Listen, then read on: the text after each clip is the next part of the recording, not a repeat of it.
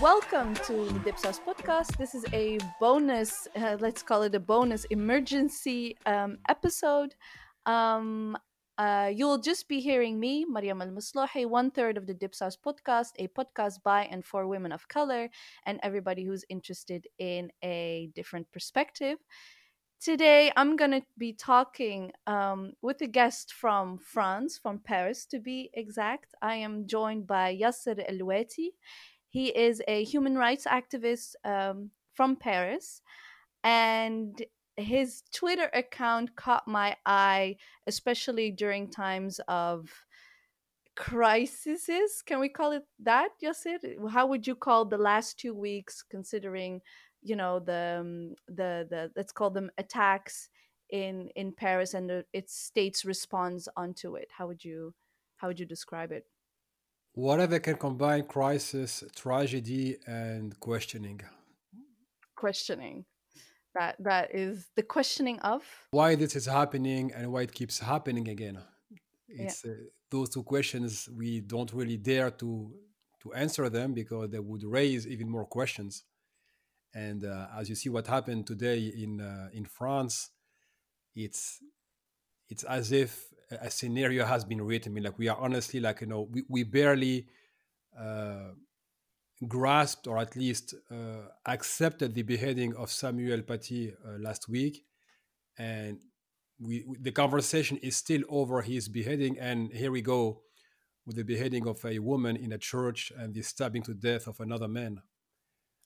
All of that in the midst of a pandemic crisis, a crisis of legitimacy for the Macron government, actually for even the Fifth Republic in France, the Republic that is based on the 1958 constitution after the fall of Algeria. And on top of it, we have the massive crises that are economic. We saw it with the Yellow Vest movement. We saw it with the environmental crisis, with the multiple revelations. And I mean, it's everything keeps happening at once. And honestly, we barely cope with one event that another one is already happening. And it is really... It can be overwhelming, if not frightening at times. And I hear people saying, I'm leaving the country. And I mean, I can't blame them, to be honest. Right. Yes, it's a recognizable, you know, it's a recognizable reflex to wanting to leave the country that is almost literally on fire. And you said something interesting about we were barely coping with the beheading of the teacher a week ago. How has France been coping? How would you characterize it? I mean, we have to first, I think, of him and his family. And my initial reaction when I heard of what happened is that his killing, or his actually brutal assassination, is actually the trial of social media on the one hand, and the trial of mass surveillance in France. On the one hand, we had the hysteria that was sparked on Facebook. I think there is definitely something wrong with how we relate to the digital world. People seeking attention, and the benchmark being how many tweets you got, how many shares, how many views, etc.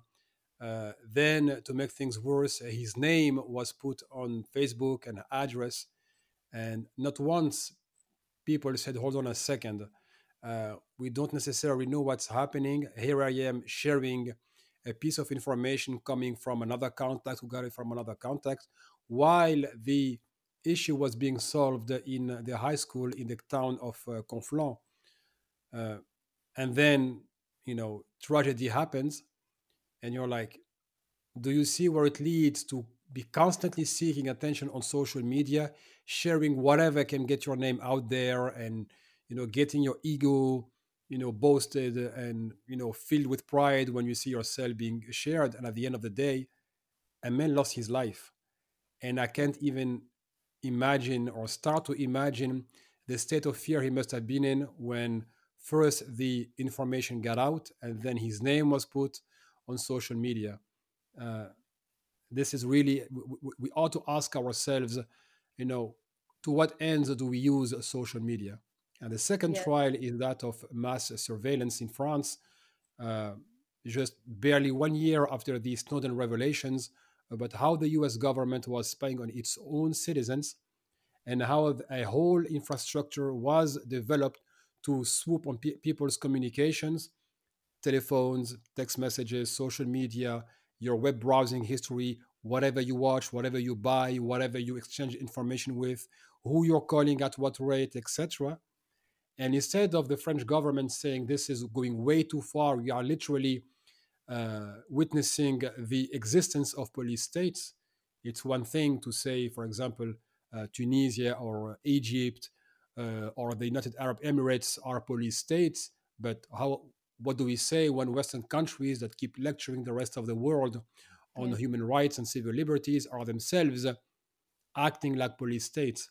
And the French government, under François Hollande, kept, hammering the need that they must pass the bill on mass surveillance, which actually wouldn't make it a reality. It was a reality, but this time it would make it very legal for them to put all our communications under surveillance in the name of fighting terrorism. Now we see ourselves losing the right to privacy. And on top of it, we have now lost the right to live in security. And despite all the state's means to surveil our communications, and despite on top of it, to make things worse, the assailant was reported multiple times, including by Muslims. The guy slipped and the attack happened.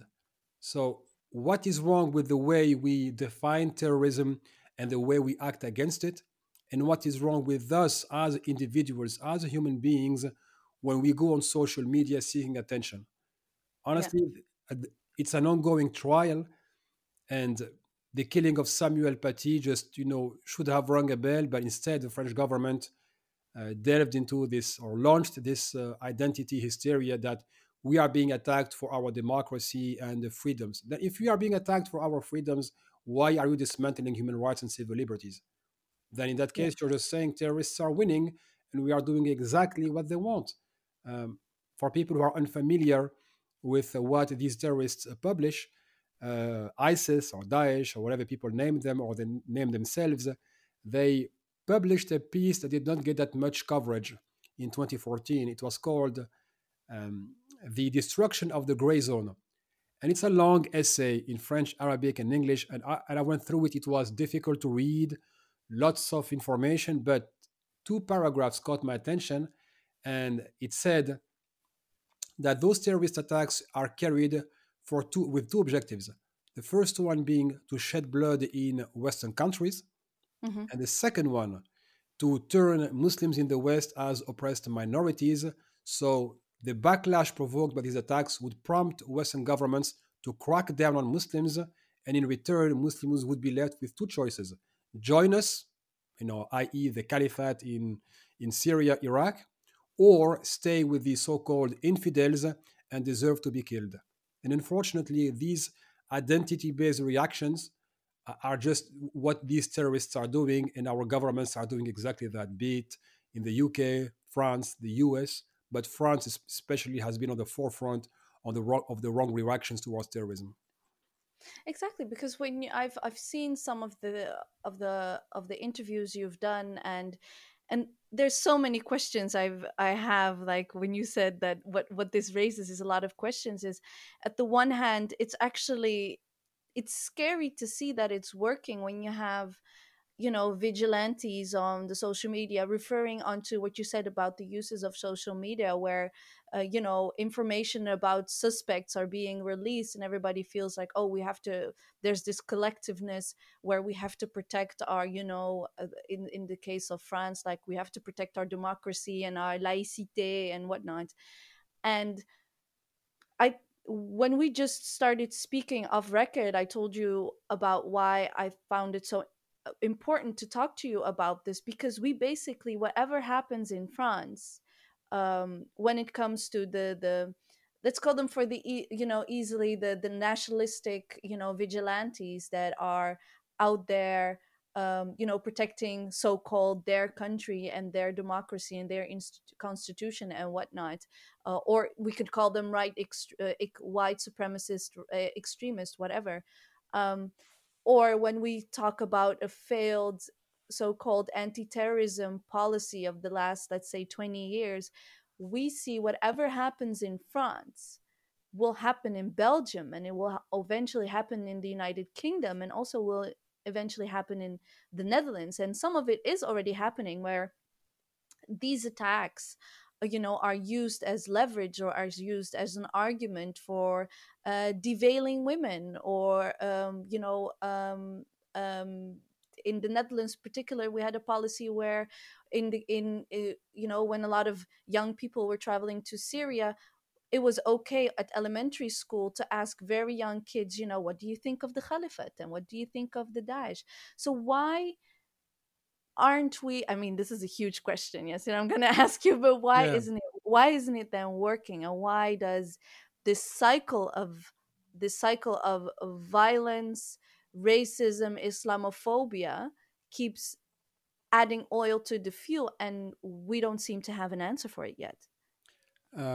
It's a multifaceted problem, but the main facets is that first, Western or European nation states still fail to define themselves as, how can I say, I wouldn't even say multicultural, but not exclusively white Catholic or white Protestant. Exactly, yeah.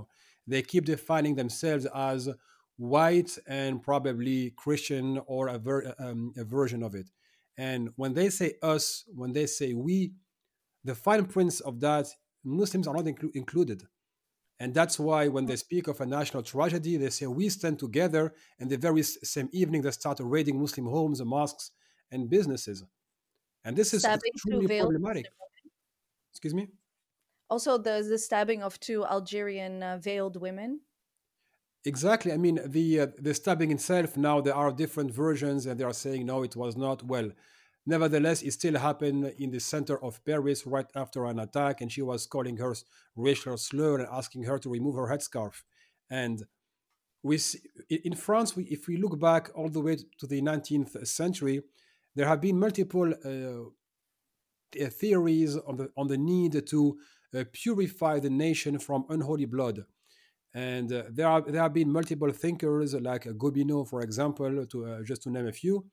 And to them, the civil war was needed because the nation was, getting stained by all these minorities, etc. And to this day, we have a strong ideological current calling for a civil war. And I'm not talking about the neo-Nazis in a remote location in the countryside. I'm talking about primetime media pundits. I can name, for example, Yvan Rieufol, who wrote a book, The Coming Civil War, and Muslims being at the center of the bullseye. Eric Zemmour, that we know about, Michel Onfray. And all of that is being said and hammered on primetime television, on mainstream channels. Now, of course, as human rights, we could not deny the rights for people to express themselves and express their ideas. But we see that freedom of speech for some is actually a privilege, because while they share those conspiracy theories around Muslims, you don't see legitimate people in front of them to contradict them or get into some myth-busting speaking time. And again, that gains traction and also feeds the narrative that Muslims do not belong here. And in the case of France, maybe our listeners in Belgium and the Netherlands do not know about that. But in France, while the white elite, the white Catholic elite, was collaborating with Adolf Hitler, who had invaded France, the indigenous troops from Morocco, Algeria, Tunisia, Senegal, Mauritania were fighting the Nazis, which means France owes its freedom to non-white minorities of Muslim descent. And on top of it, after the country had been freed from the Nazis, the 30 years of economic growth were possible thanks to the labor coming from the former Muslim colonies in Africa.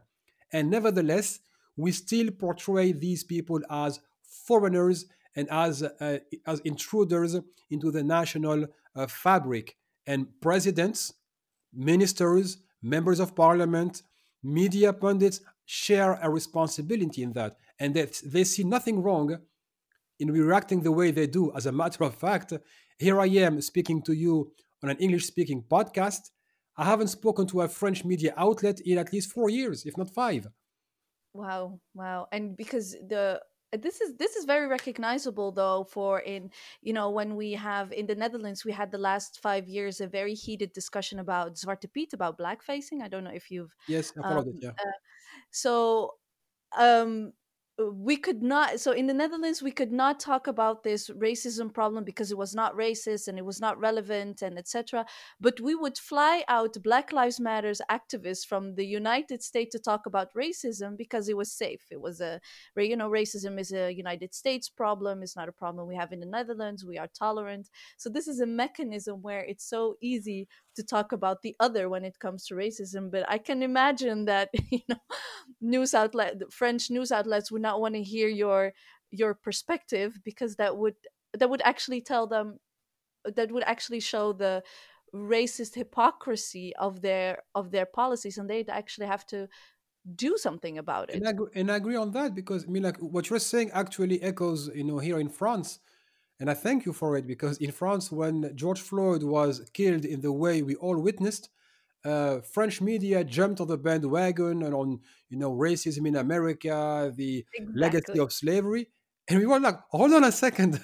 Are you serious? Don't you know what's going on down here?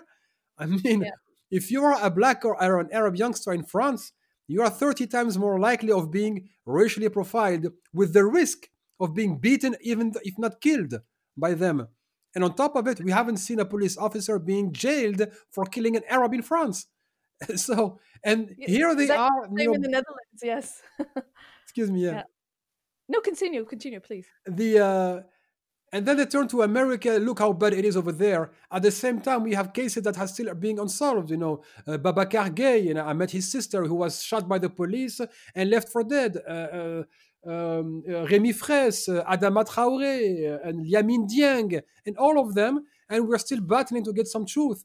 And it is because it is so easy to, turn to America and say how evil, racism is in America, and turn a blind eye because it would question, actually, and I'm extremely severe on my judgment of the French left itself, is that if they ever question that, they will have to question their privileges. And exactly. That's why they wouldn't do it. And honestly, my criticism goes to conservative, hard right, whatever, tendency of conservative politics we can imagine, their media. But I'm also as, tough on the left, because the French left, first, historically speaking, the French left actually called for the colonization of Africa, while the right refused for economic reasons. The most brutal repression of Algerians happened under a left-wing government, Guy Mollet, for example. When we see what happened under the state of emergency in 2015, 16, and 17, it happened under a left government.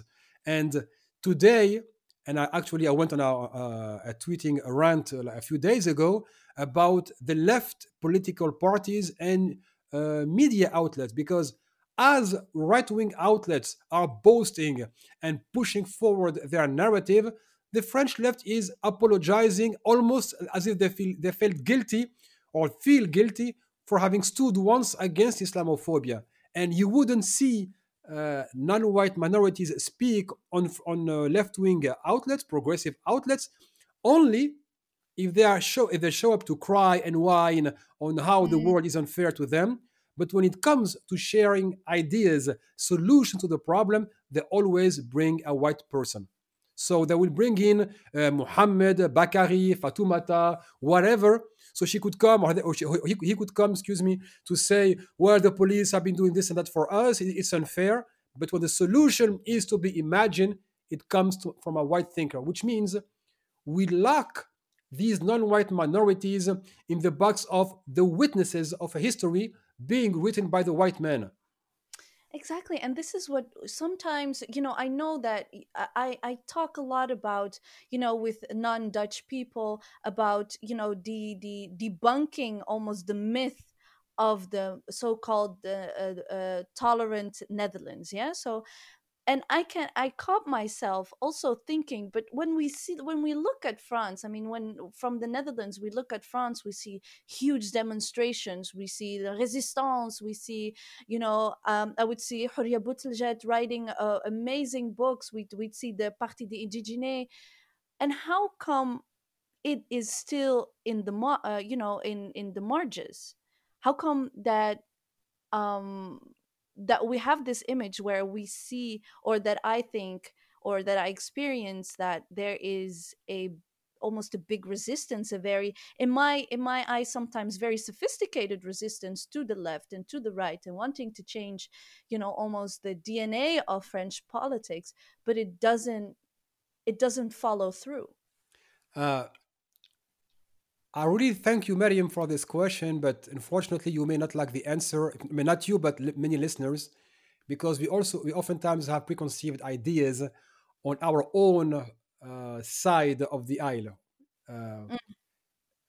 If the left is still looking at minorities as unable to think for themselves, and that they are happy just to get a seat to come and give their testimonies, it's because many people have given them a reason to believe that.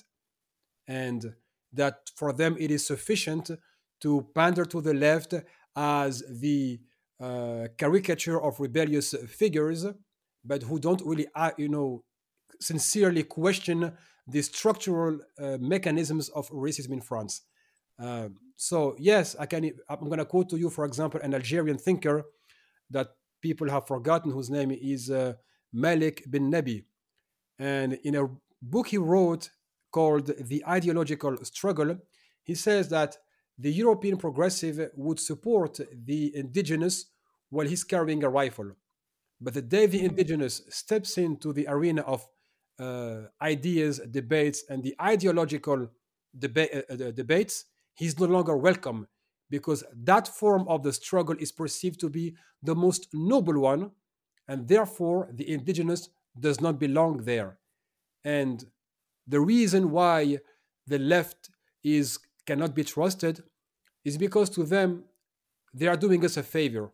And many of them don't believe that question ought to be dismantled. And I'm going to give you a concrete example. Many people say that, oh, well, if you know the new generation of white French boys and girls grew up with blacks and Arabs and Muslims, you know, they're accustomed to it, to having this, you know, so-called diversity. Yeah, but honestly, let's be real about this. Do you think a white candidate is going to deny his white privilege when he's applying for a job? Mm-hmm. Do you honestly think he's going to say, down with white supremacy, I want to be equal to my buddy Muhammad when him and I apply for a job, may the best win? No. And once they get the job, the only thing they're doing is, all right, now I need to behave. So it was nice having fun and, you know, with Muhammad, Bakari, Fatoumata, whatever. But today, now I need to make a living, and I will stop questioning the status quo. And that's a human reaction. When we have limited access to resources, you know, that's what's going to happen. And we need to stop thinking that because they are from the left, they are on the side of minorities. They are still enjoying their white privilege. Or if not, how is it that French outlets are predominantly white? How come French left outlets don't have, you know, Black, Arab, you know, editors who can participate in the hierarchy of information? That's because to them, that is their privilege. They can bring you as an Arab or Black woman to complain about whatever you want to complain about. But hey, your place is in the place of victim. So you are still a witness to the history we write. Yes, and I told this the other time. I told a friend of mine, I told him, actually, racism is very boring. It's everywhere the same. It's the division of, it's dividing power, it's the fight for power. And exactly like you said, when I'm being asked to talk about, do diversity talks here and there, which I barely do anyways, I always start with diversity is not fun. I mean, I'm talking to a group of white people, and a diversity talk by me would actually mean, would you get up and give up your job? If you cannot add other jobs to it, then what are we doing here? And I'm very happy you made that point. And it was actually, I wanted to pose that question because we can get misleaded by seeing, a demonstration, or, for example, last summer when we saw big crowds of people, thousands of people walking down the streets chanting Black Lives Matter. To me sometimes, and I was one of the organizers here in the Netherlands, it felt to me like when we are able to chant Black Lives Matter, 4 years ago, it was almost racist, by the white people to say Black Lives Matters. And now we can, and now it's kind of like accepted by the mainstream. So there's no race problem left anymore. Well, that's, first we shouldn't downplay the fascination, people have with America. And that's why oftentimes you would see activists, they would know more about the civil rights movement, in the US than about the struggles in their own countries. And, I was one of them. I mean, I never discovered the people who struggled here in France who looked like me until I was in my 30s, which is quite late because we don't have places where this history is taught. I don't even count on the bourgeois republic to give you that. We know that history is extremely ideological, and they will teach you their side of the story. And in France, it's always revolving around the white man leading the nation across the ages. Now, having said that, it's one thing to, there is also this fascination of many white people that they fetishize Blacks and Arabs, and they will always look for the most visible one, right? And take pictures with them and, wear the T-shirt, etc. Yeah, but what I keep telling those people is that, it may be nice for you to go to do it right now, but when you go home, you won't face racism, but I will. I will face racism in the subway. I will face racism if I cross the police. I will face racism if I apply for a job, in access to education for my kids, etc. And this is where I sincerely urge minorities who experience racism on a daily basis to question the political system under which they live and which allows racism to prosper, because it's not a march. It's not a manifesto, it's not an op-ed or multiple shows that will change things. Here we are talking about the way Western countries define themselves. I do not know about the Netherlands, even though I go quite often to Amsterdam, which I love, a salute, by the way, especially the Transnational Institute that I'm close to in Amsterdam. But in France, French identity is defined in opposition to Africans. More specifically Muslims. It's not like we develop a positive identity. No, we develop, or they develop, a negative identity. I'm not really sure what I am, but I know exactly what I'm not and what I don't want to be. You don't define a national identity like that. Yes, yeah. That's a very, very good point.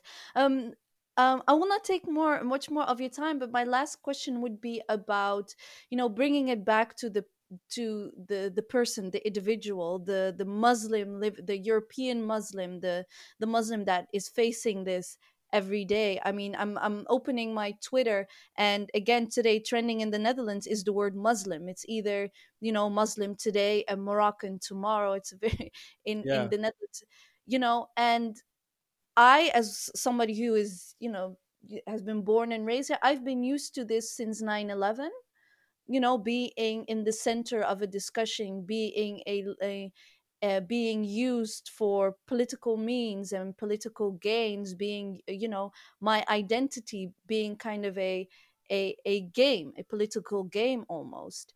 How is that discussion going on in in France right now. For example, when last summer when the discussion started about Moroccans, because it was the summer and pandemic, and you know Moroccans were misbehaving, they need to be jailed and whatnot. I also did an episode with talking about that, but that is a platform that I have. I have this platform, I build it where I can share an opinion and broadcast a different perspective, as I said. How is that going on right now in France? What do you see?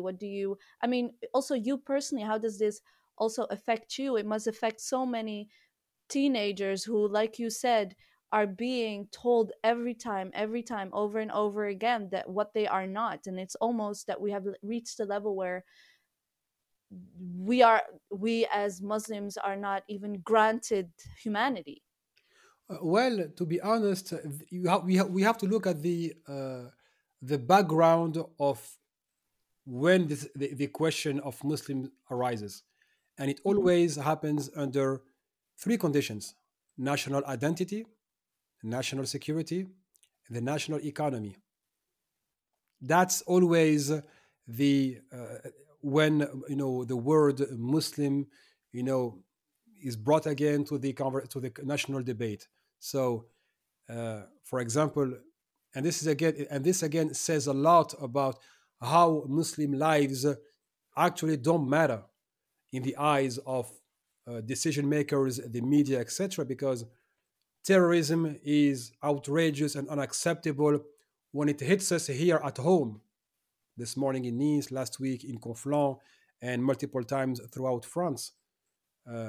Yet we discounted terrorism as it was, spilling blood all over the Muslim world, to the point that all studies point to the fact that the overwhelming majority, depending on the mode of calculation, it's about 85 to 90%, of the victims of international terrorism that are Muslims.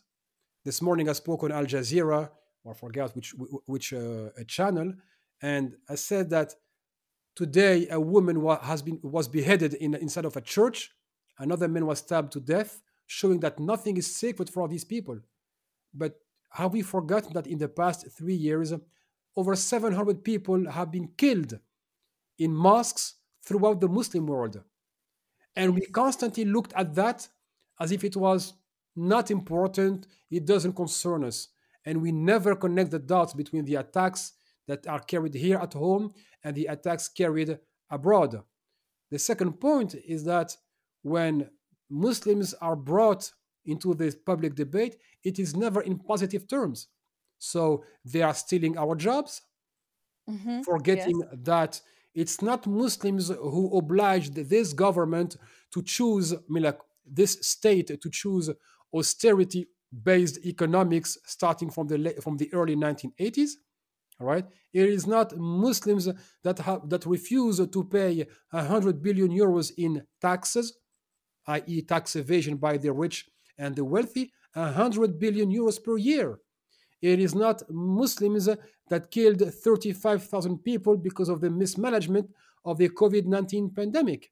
And as for French national identity, well, Muslims have been part of this country for over a century.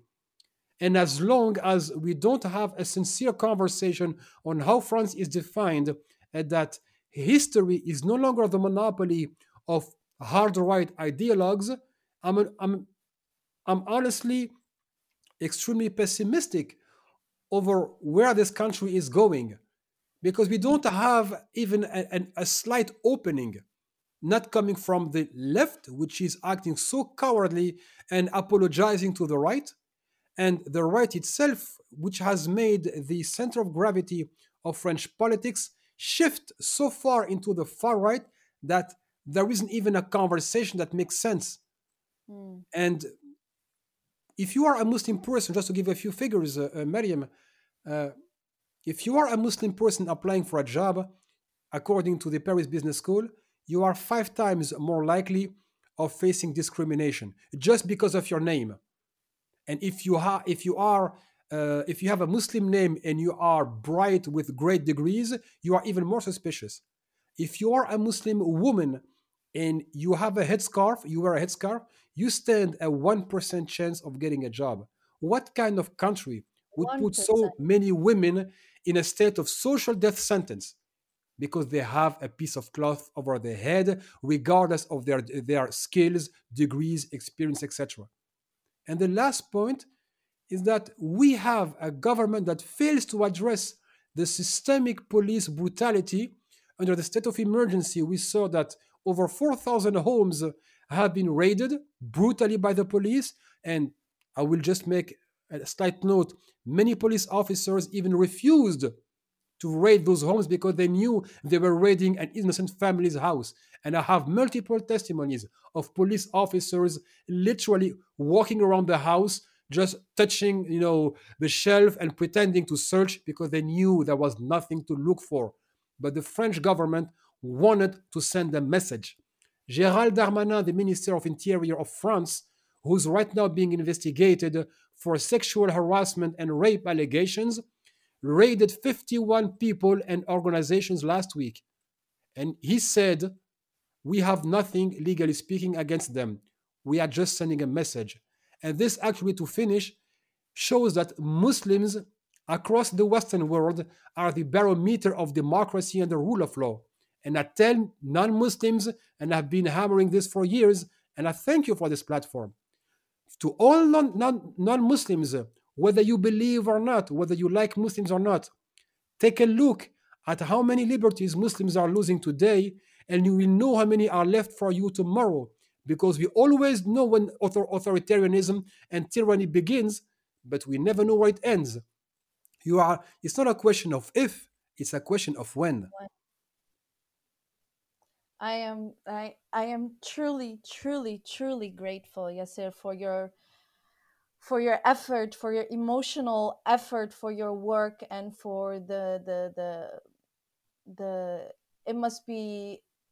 it must be scary times, it must be very hard times, but you're still out there doing your work, getting the message across. Also now taking the time, also like you also said before we started the conversation, that you just got a call and you've been working since, and that is apparently, when we talk about the liberties taken away from people of color or Muslims in this case, that you, like today, you didn't even have the chance to maybe catch a breath. So I want to really thank you from Abise and Nusha. Thank you so much for taking the time to explain to us, but also raising the alarm, and also making sure that also here in the Netherlands, in what way we can, we will also play our part and take responsibility.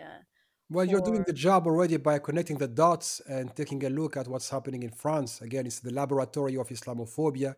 And from all the studies we see and all the research, whatever happens in France ends up being applied across the Western world, because people look at France as the example to follow to make Islamophobia normal, legal, and any questioning of Islamophobia becomes illegitimate.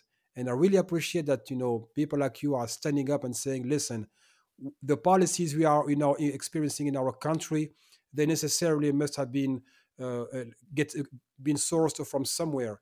And the one thing I keep telling people abroad, and I'm grateful that I've been traveling a lot to speak on these matters, is that why is it that our governments can speak to each other and draft policies together, coordinate their efforts to dismantle the rule of law in their own countries in the name of fighting terrorism, and we as citizens, as human beings who are bound to live and die together on the same piece of land, we are unable to speak with one another, to at least hear from our own experiences and get a heads up, and we're like, okay, if it's happening there, yeah, chances are it's not, because ideas are just travel very fast, especially in this day and age of daily internet communication. So really, I sincerely encourage you to maintain this podcast. Never shy away from asking the questions that make people feel angry, because if you don't ask the question, somebody else will, and somebody else will probably give the wrong answer. We will definitely continue to that, which thank you so much. And which is to me a little bit funny, Yasser, because your banner on Twitter is the revolution will not be on social media, but maybe then just for a little bit. Maybe this is this is our part that we play in social media, and then it may begin on social media. But I don't want people to think that all the efforts, social media are just a tool. Exactly. That's it. You know, before it was, guerrilla radio, people, exactly. Rage Against the Machine, used to sing. But before there was the radio, then there was the television, and social media are not an end. They're just a tool, and if there are no human connections before and after social media, then there's nothing. Yeah, it made me think a little bit about, Rabi' al-Arabi, when during the Arab Spring, there was so much focus on social media that it was the reason that it happened. The reason why people revolted was because they could. I could hear like very simple analysis about, the people in Cairo are protesting because they can be because there's Twitter and Facebook and they can spread it. No, first people went on the streets. Exactly. And then they used whatever they could have. It used to be, like you said, the machine that that comes sound out of it, or it used to be newspapers. But there were the people. Exactly. So, yes. The people. Thank you so much, Yasser Alwati. Thank you, Mariam. And you can check out his podcast, The Breakdown, and I will show this all in the show notes. Thank you so much. Merci beaucoup. Merci, Mariam. Thank you.